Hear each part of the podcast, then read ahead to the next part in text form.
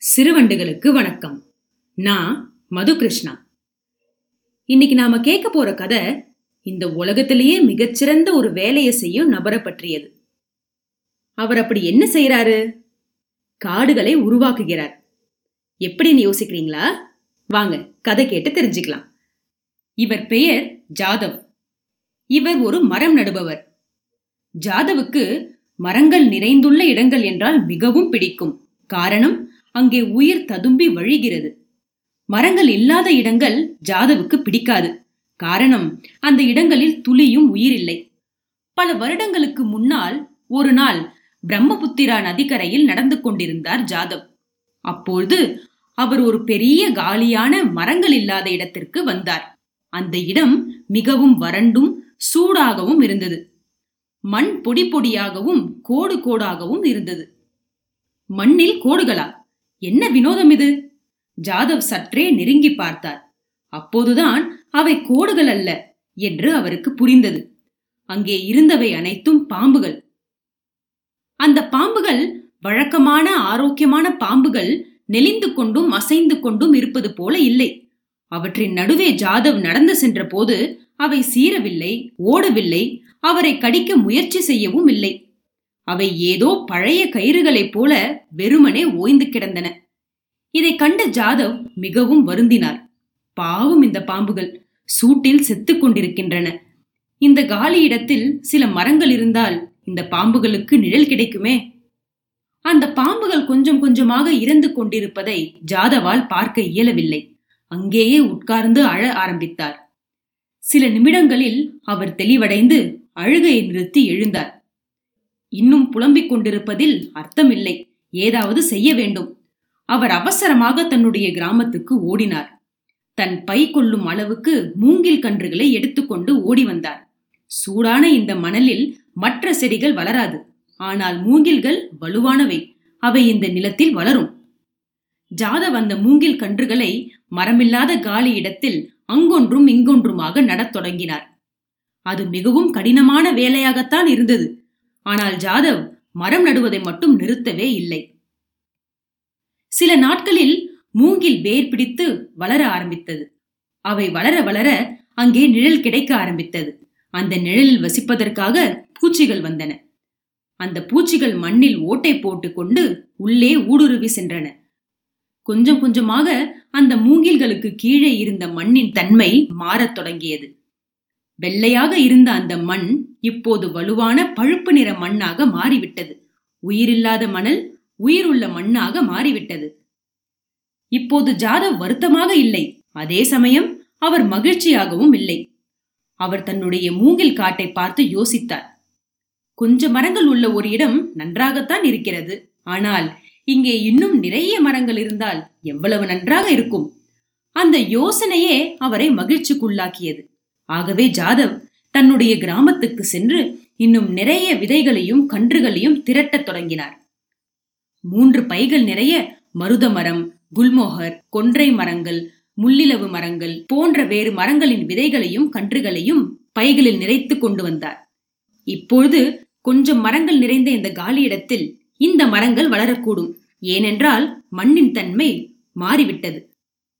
ஜாதவ் தனது விதைகளையும் கன்றுகளையும் நடத் தொடங்கினார். அது கடினமான முதுகு ஒடியும் வேலைதான். அதற்கு பல ஆண்டுகள் பிடித்தது. அவரை சுற்றி பல விஷயங்கள் மாறத் தொடங்கின. கிராமங்கள் நகரங்களாயின. காற்றில் தூசு கூடியது. நதி சாம்பல் நிறமாகியது. ஆனால் ஜாதவின் பூச்சி நண்பர்கள் மண்ணை உழுது உதவினார்கள். அவரது உயரமான மூங்கில்கள் நிழல் கொடுத்து காற்றையும் குளிர்வித்தன. அவர் தொடர்ந்து மரங்களை நட்டுக்கொண்டே இருந்தார்.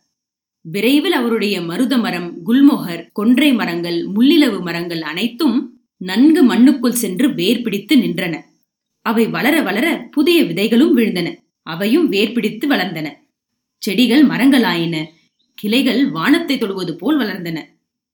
முன்பு மரங்களே இல்லாத இடம் கொஞ்சம் மரங்கள் நிறைந்த இடமாகியது.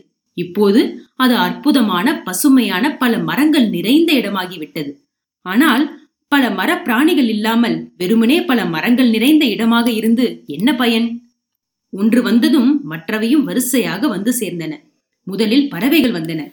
உள்ளூர் பறவைகள் வெளியூர் பறவைகள் இவை அனைத்தும் மரங்களில் தங்களுடைய கூடுகளை அமைக்க வந்தன. கழுகுகள் பெலிக்கன்கள் நாரைகள் வாத்துகள் பாடும் பறவைகள் வாலாட்டி குருவிகள் எல்லாம் வந்து சேர்ந்தன.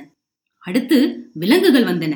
அவை அங்கும் இங்கும் குதித்தன கிளைகளில் தொங்கின விளையாடின மரங்களுக்கிடையே தங்களுடைய வீடுகளை அமைத்துக் கொண்டன.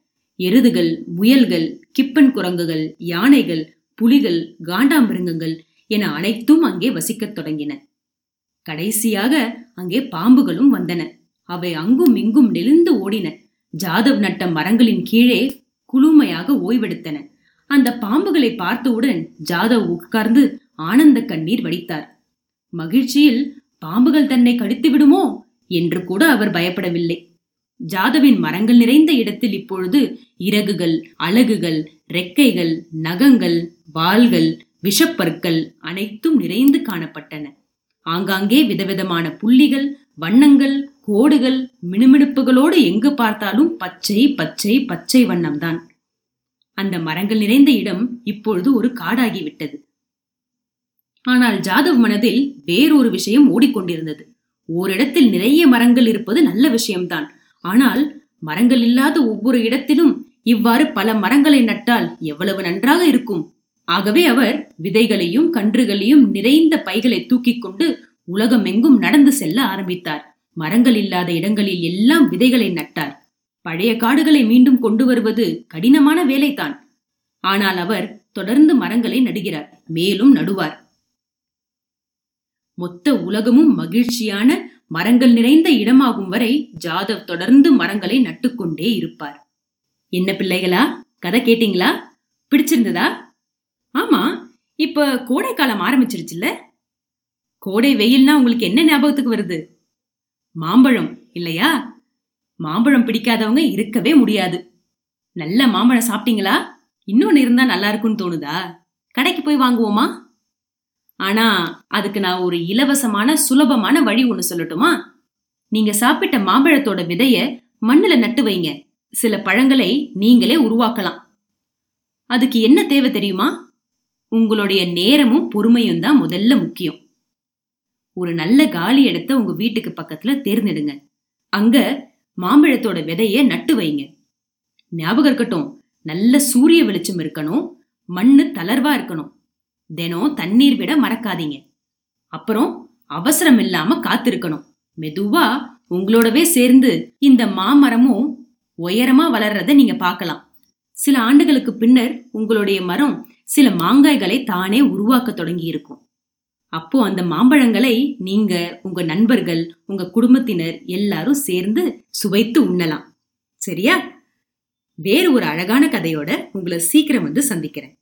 இப்படிக்கு மது கிருஷ்ணா. வணக்கம்.